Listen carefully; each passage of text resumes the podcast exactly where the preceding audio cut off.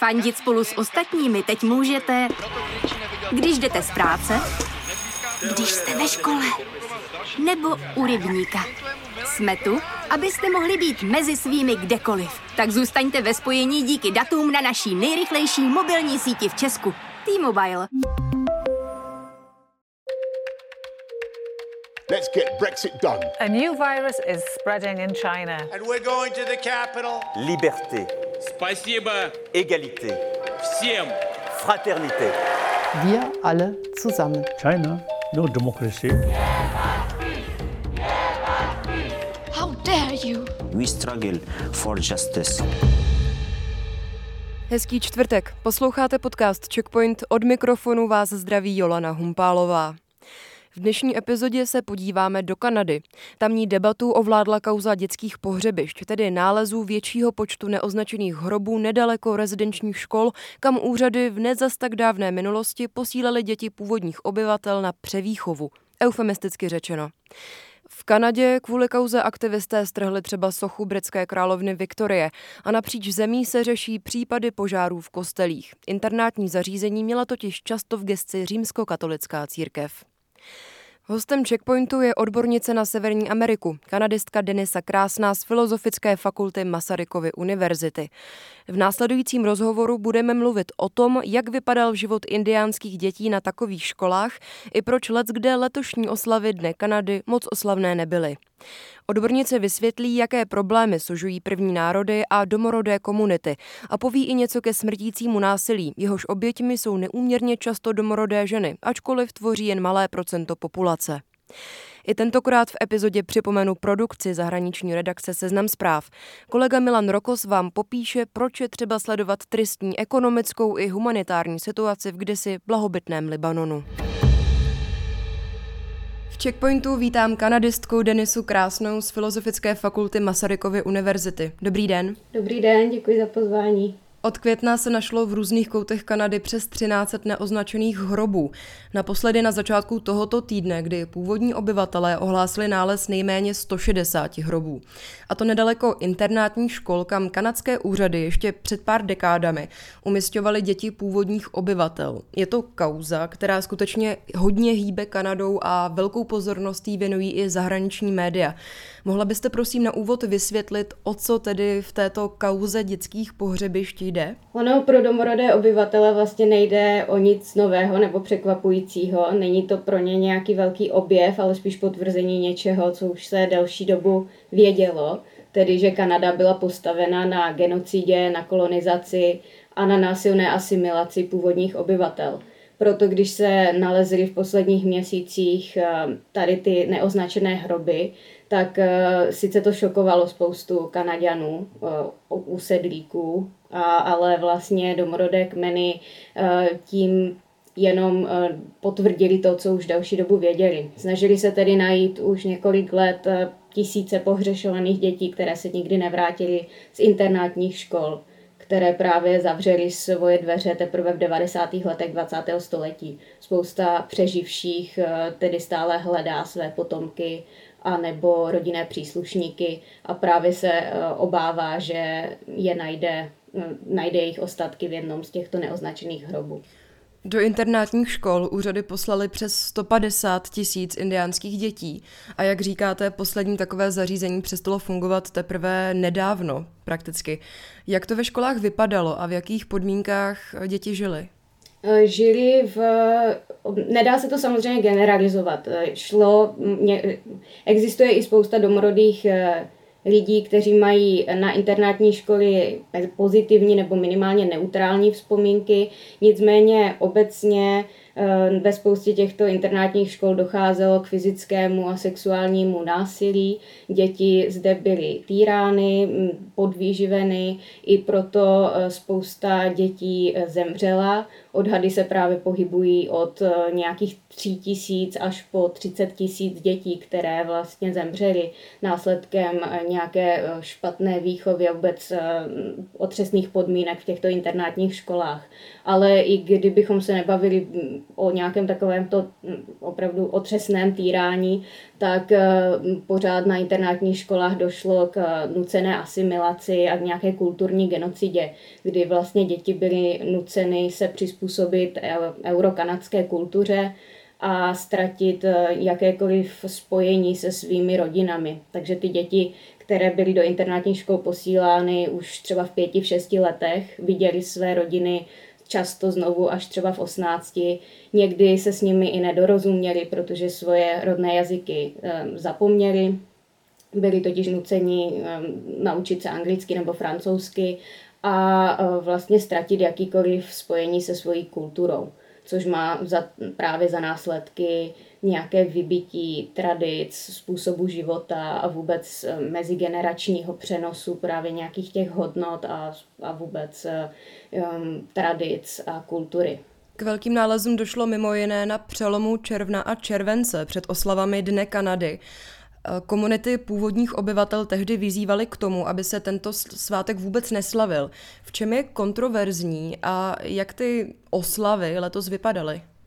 No je to vlastně kontroverzní v tom, že se oslavuje nějaká nadvláda Kanadu, nadvlá, eh, ka, Kanady, pardon, nadvláda uh, eurokanadských uh, osadníků, tedy uh, té kultury, která právě asimilovala nebo se snažila asimilovat domorodé obyvatele a které často i násilně potlačovala. Dřív se nazýval tento svátek Den nadvlády, což si myslím, že je o mnoho trefnější označení, které právě poukazuje na tady tu imperiální minulost, tedy britskou nadvládu. A původní obyvatele proto tento den dlouho neslavili, bojkotovali a v dnešní době jej eh, využívají k protestům a ke zvýšení povědomí o kolonizaci, o genocidě, třeba i té kulturní. A tento rok, eh, jelikož došlo k objevení nebo k nálezům tady těchto neoznačených eh, hrobů právě těsně před oslavami Kanad, eh, vzniku, dne vzniku Kanady nebo Kanadské konfederace, tak spousta měst reagovala tím, že oslavy naprosto zrušila nebo je omezila, či k ním přidala nějaké, hm, dejme tomu, přednášky a jiné akce, které informovaly obecnou kanadskou eh, společnost o eh, problémech domorodých obyvatel a vůbec o koloniální historii Kanady. Spousta, um, spousta skupin domorodých jako Idle No More, uh, které vedou nějaká ta dekoloniální hnutí, tak právě se sešli v těchto městech a protestovali a vyzvali spíše lidi k přemýšlení, k nějakému učení se a hlavně k jednání. Mluvíme o domorodých původních obyvatelích, to je ale v kontextu Kanady dost obecné označení. Jaké první národy, komunity do tohoto označení zahrnujeme a jak se od sebe odlišují? Nějak obecně by se dalo říct, že se dají rozdělit do tří podskupin, do prvních národů Inuitů a takzvaných eh, Métis, eh, kdy vlastně v Kanadě tvoří méně než 5% eh, obyvatel tvoří právě příslušníci jedné z těchto tří skupin. Eh, mezi první národy, které my bychom tady v, ve střední Evropě pravděpodobně označili jako indiány, tak eh, to jsou tradičně národy, které žili jižně od hranic stromů v Kanadě a hlavně jižně od polárního kruhu. A nyní eh, existuje asi přes 600 uznávaných vlád neboli kmenů právě těchto prvních národů. Nejvíce z nich žije v Ontáriu a v Britské Kolumbii. Inuité jsou potom ty národy, které žijí zase severně od polárního kruhu, takže jsou to obyvatele arktické oblasti Grónska, Kanady a Aljašky, které, které tvoří jednu takovou kulturně více homogenější skupinu. A opět tady v Evropě ještě nazýváme jako eskimáky, což je velice pejorativní výraz a považovaný za urážlivý. Mimochodem e, Eskimo je jeden právě z kmenů Inuitů, takže tady, tady z toho to pochází. Nicméně uh, Inuité mají svoji vlastní kulturu a způsob života a dokonce v Kanadě už i vlastní autonomní stát, autonomní teritorium Nunavut, uh, kde, kde žijí v relativní autonomii od federální vlády. No a tou třetí skupinou jsou právě uh, Métis, což jsou potomci jak eh, domorodých kmenů, tak eh, francouzů, především francouz, francouzských kolonistů. Mají tedy svoji specifickou kulturu, jsou považováni za eh, odlišnou kulturu, nicméně taky jednou ze tří skupin domorodých obyvatel, které jsou uvedené v ústavě Kanady. Kdybychom si to měli schrnout, pokud to teda vůbec jde, jak v současnosti vypadá život původních obyvatel v Kanadě a jaké problémy je sužují? V současné době asi 40, eh, okolo 44% eh, domorodých národů stále žije v rezervacích, nebo potom právě Inuité žijí, eh, žijí zvlášť úplně v Nunavutu ve, svých, ve, svě, ve svém teritoriu. Ten život už je samozřejmě kombinací tradičního života v mnoha případech a, a kombinací právě ještě těch nějakých, nějakých těch tradic, ale zároveň i samozřejmě s nucená, nucená asimilace proběhla, takže eh, tam probíhá s federální vládou a vůbec s tou kanadskou společností nějaká interakce. Eh, už to jinak bohužel nejde. Eh, nicméně na rezervacích je spousta problémů socioekonomického rázu spojených tedy se silnou chudobou, Eh, jak ve městech, tedy tak na rezervacích, ale eh, rezervace jsou často velmi izolované, což potom vede eh, k dalším problémům na to navázaných, jako je například nedostatek pitné vody, kdy přes 3000 domácností v prvních, prvních národů nemá vlastně přístup ani k čisté vodě. Ehm, to, tohle je asi jeden z největších právě environmentálních problémů, kdy voda je často znečištěna právě následkem těžební činnosti nebo eh, haváriemi ropovodu, které se staví víc eh, a víc v blízkosti právě rezervací. Potom eh, ve městě žijí často domorodí obyvatelé v naprosto neadekvátních podmínkách, které jsou nebezpečné pro život.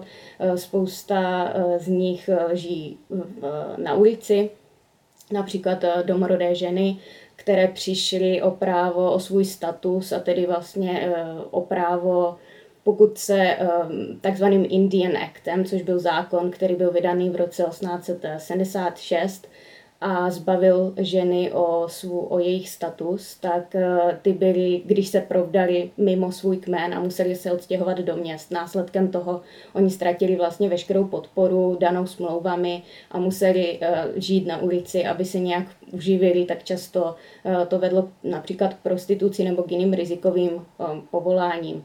A s tím je potom spojen, na to jsou navázány problémy jako alkoholismus a tak podobně. Samozřejmě následkem tady těch rezidenčních škol, o kterých jsme mluvili, je taky nějaký posttraumatický stres eh, nebo historické trauma, které se předává z generace na generaci a vůbec to naučené chování, eh, ať už eh, fyzického násilí nebo sexuálního násilí, tak to se taky samozřejmě předává mezigeneračně a, do toho ten alkohol, drogy, takže, takže tyhle problémy sužují právě domorodé kmeny nyní. A ještě bych zmínila možná jeden problém a tím, tím je um, vlastně nová forma asimilace, kdy sice ty domorodé uh, ty, ty školy rezidenční se už zavřely, ale i nadále asimilace probíhá skrze pěstounskou péči, kdy více než 50% dětí v pěstounské péči v Kanadě je uh, domorodých obyvatel. Přitom uh, ty tvoří jenom asi 8% dětské populace.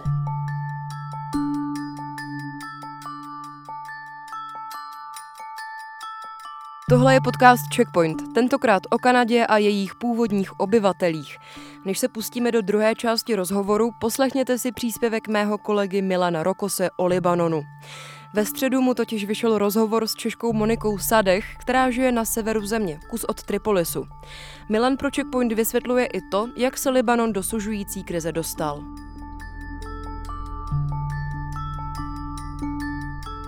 Současná ekonomická krize v Libanonu a hyperinflace není otázkou jen posledních týdnů. Ona začala už koncem roku 2019. V zápětí začala, začala pandemie koronaviru, která ještě, ještě zhoršila už tak špatnou situaci v zemi. Před rokem, vlastně v srpnu 2020, došlo k tomu tragickému výbuchu v Bejrútu, při kterém zemřelo více než 200 lidí. Krátce po něm podala vláda Hasana Diaba rezignaci, ale vzhledem k tomu, že se nepodařilo sestavit nový kabinet, tak i nadále zpravovala zemi a vlastně ta kombinace korupce, neschopnosti politických elit se dohodnout vedla až k tomu současnému stavu. Paní Sádech mi říkala, že elektřinu mají k dispozici teď tu elektřinu od státu myšleno pouze hodinu nebo dvě denně, pak už musí zapínat generátory, ale to samozřejmě platí jenom pro ty, kdo si to mohou dovolit. Říkala, že jen v minulém měsíci dala za elektřinu 800 tisíc eh, libanonských liber a mm, taková běžná mzda se tam pohybuje okolo milionu. Lidem také docházejí léky, i pro ty základní si teď musí létat do Istanbulu, pokud eh, opět, pokud si to mohou dovolit. Základní potraviny sice ještě jsou, ale začínají být strašně drahé, hlavně se to týká těch z dovozu. Nemocnice už taky poskytují jen základní péči. Nedávno třeba oznámili, že omezí dialýzu, což je poměrně základní, základní věc. A taky paní Sádek zmiňovala, že velkým problémem je taky hrozně rozšířené pašování léků, mouky a benzínu do Sýrie. Tam, tam ji totiž prodejci mohou prodat dráž. Další Milanovy texty i jiné články zahraniční redakce najdete na webu Seznam zpráv v rubrice Svět.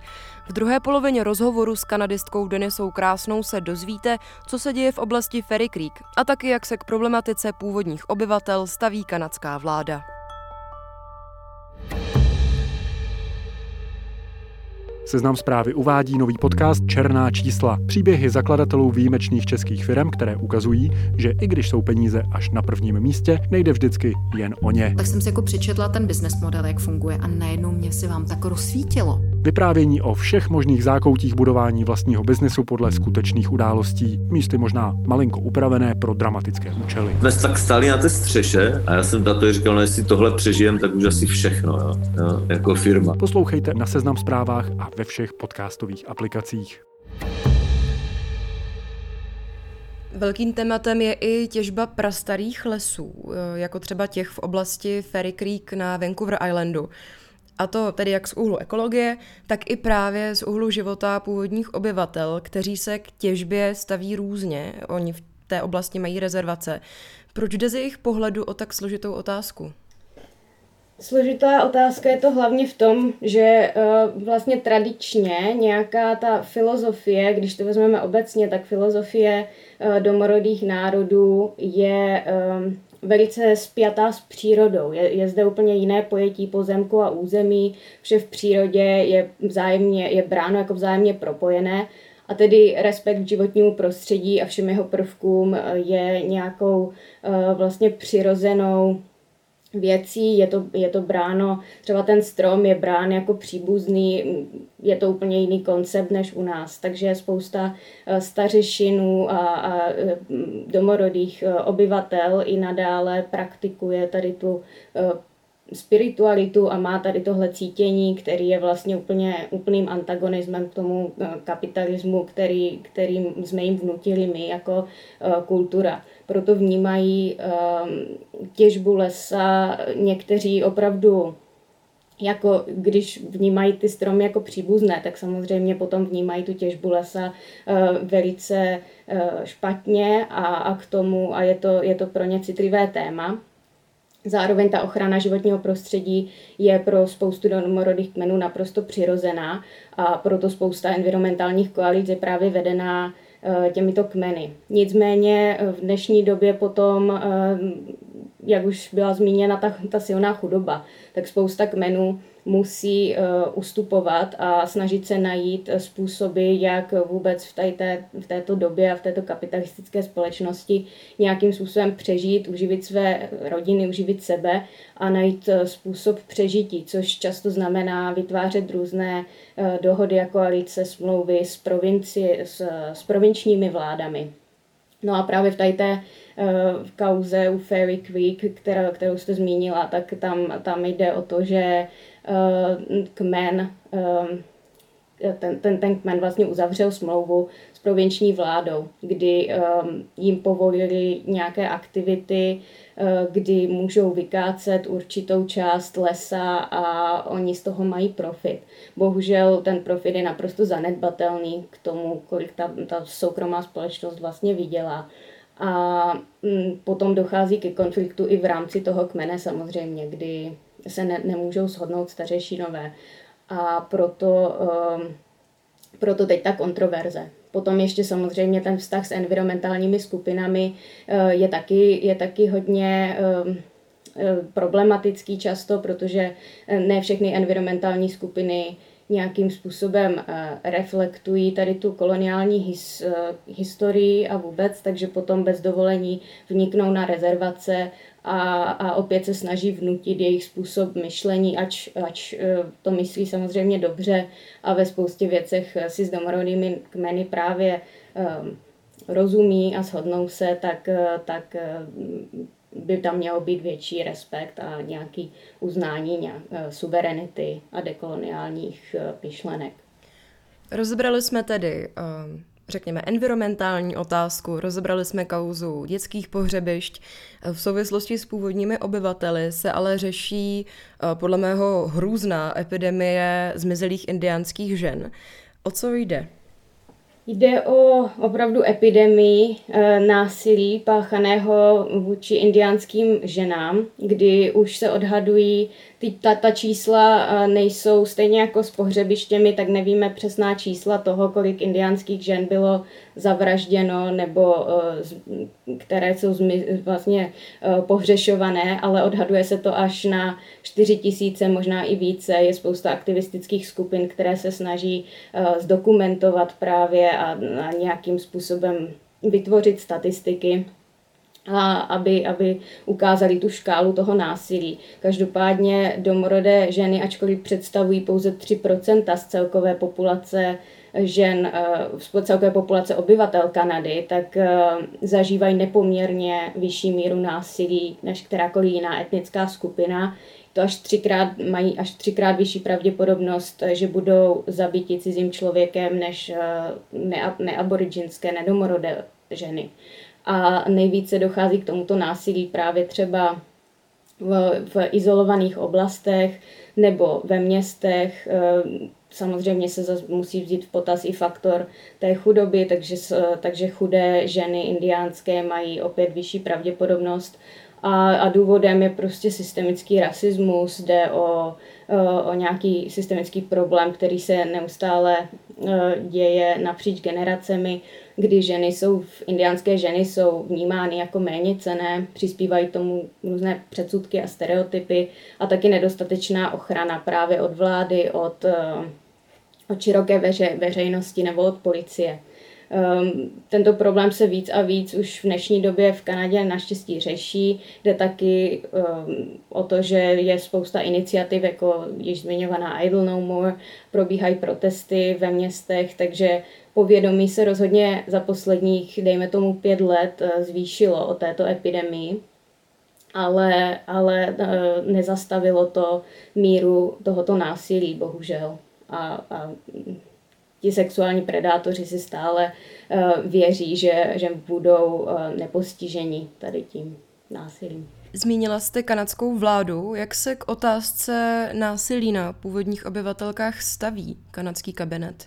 Kanadský kabinet se uh, k tomu staví poměrně dobře. Rozhodně se v dnešní době snaží problém neututlávat, snaží, dokonce o něm mluví.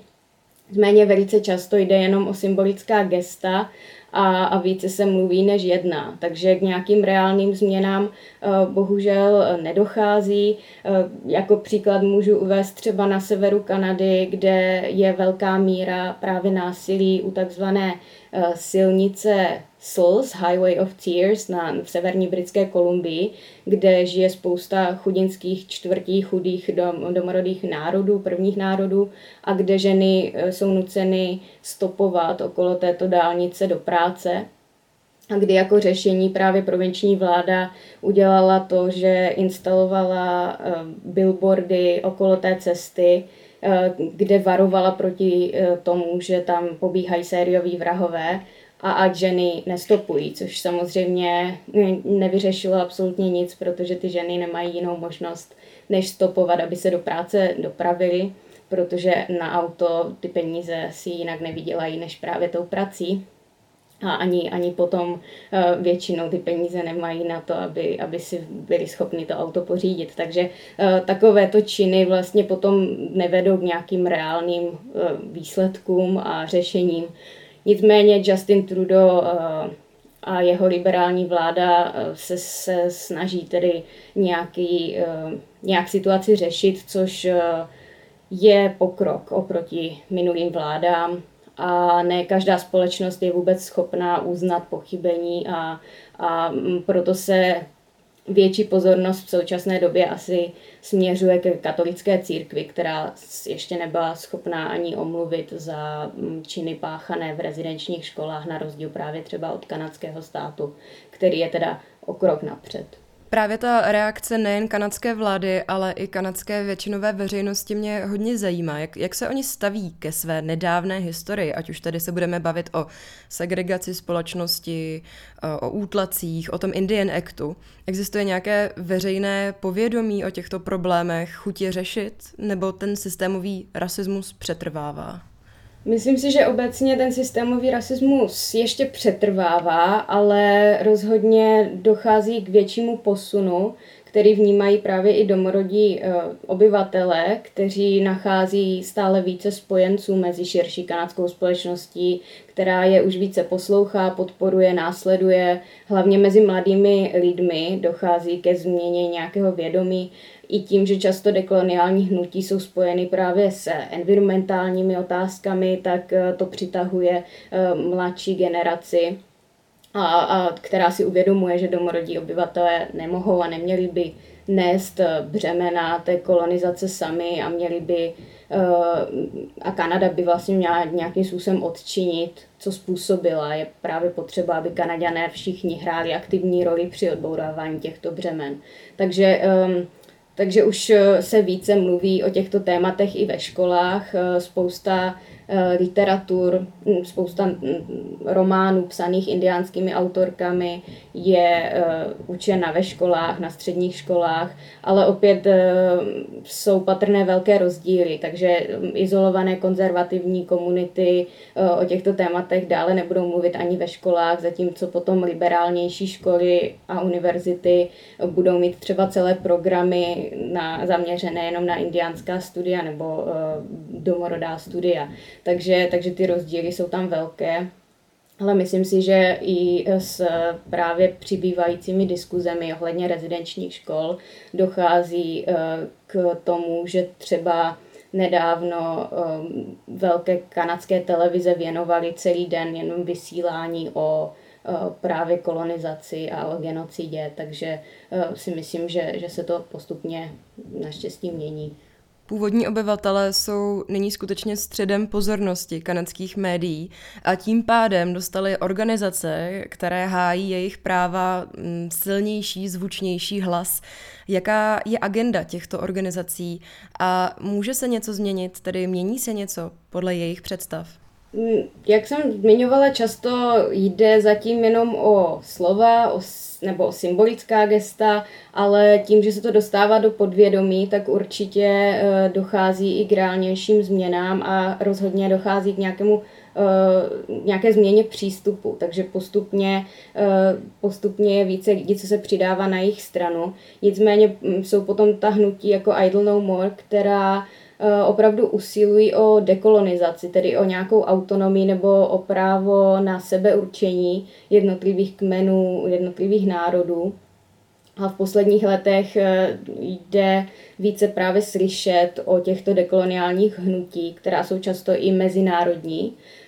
Uh, Idle No More se třeba rozšířilo i za hranice na Havaj, kde je tohle hnutí velice, velice silné a kde opět dochází k propojení těch environmentálních otázek s tady touhle suverenitou. Um, obecně by se dalo říct, že tato dekoloniální hnutí uh, požadují nějakou rovnost nejenom ale pro lidi, ale i pro zvířata, pro životní prostředí, protože dle jejich filozofie opravdu je všechno propojené a všechny útlaky jsou na sebe navázané. Je tedy potřeba adresovat současně všechny možné oprese, které ve společnosti vidíme a, a proto uh, nedochází k nějakému oddělování například feminismu od nějakého, od jiných uh, hnutí, ale všechno, všechno je tak nějak uh, pod nějakou intersekcí vlastně spojené. Takže, takže to propojení otázek rasových, environmentálních, feministických je právě tím základním faktorem těchto hnutí. No a, a tím, že se v dnešní době více mluví o propojenosti i světa, máme, žijeme přeci jenom ve světě propojeném, globálním, tak se často vytváří takzvané sítě solidarity, kdy potom navazují eh, kontakty podobně smýšlející skupiny domorodých obyvatel, ať už jde třeba o zapatisty v Jižním Mexiku nebo o Kurdy v Rodžávě, tak, eh, tak právě často vidíme tady ty koalice i s domorodými kmeny v, v Kanadě a tím vlastně eh, dochází k nějakému eh, postupnému měnění smýšlení lidí všude po světě a problémy spojené s násilnou kolonizací a s dopady té nucené kulturní asimilace, eh, které jsou po světě velmi, velmi podobné, tak, tak se postupně řeší vlastně stejným způsobem. Hostem Checkpointu byla kanadistka Denisa Krásná. Díky za rozhovor. Děkuji moc.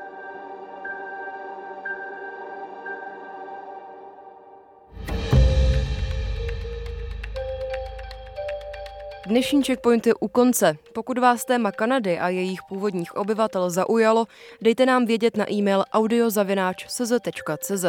Ozvat se můžete i skrze recenze v Apple Podcasts a na Twitteru. Označte nás hashtagem checkpoint podtržítko Joleva. Mějte se hezky, budu se těšit u checkpointu zase příští týden. Naslyšenou.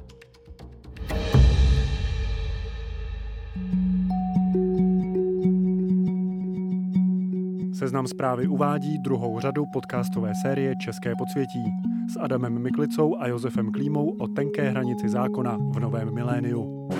Z podsvětí je víc polosvět a zločin infiltruje stát a balancuje na hranici zákona. Ten zločin se proměnil. Už přestaly fungovat ty jejich staré metody, takový ty drsný jako zastrašování. Místo zabijáků začali chodit právníci. Uslyšíte, jak Mrázkův ex-kolega Petr utíká do Švýcarska. Jak se naše zbraně málem pašovaly do Iránu. Švábův gang kosil bohaté podnikatele v zahraničí a jak někoho napadlo namíchat do alkoholu víc metanolu a skončilo to mrtvými a prohibicí. Poslouchejte na Seznam zprávách a ve všech podcastových aplikacích.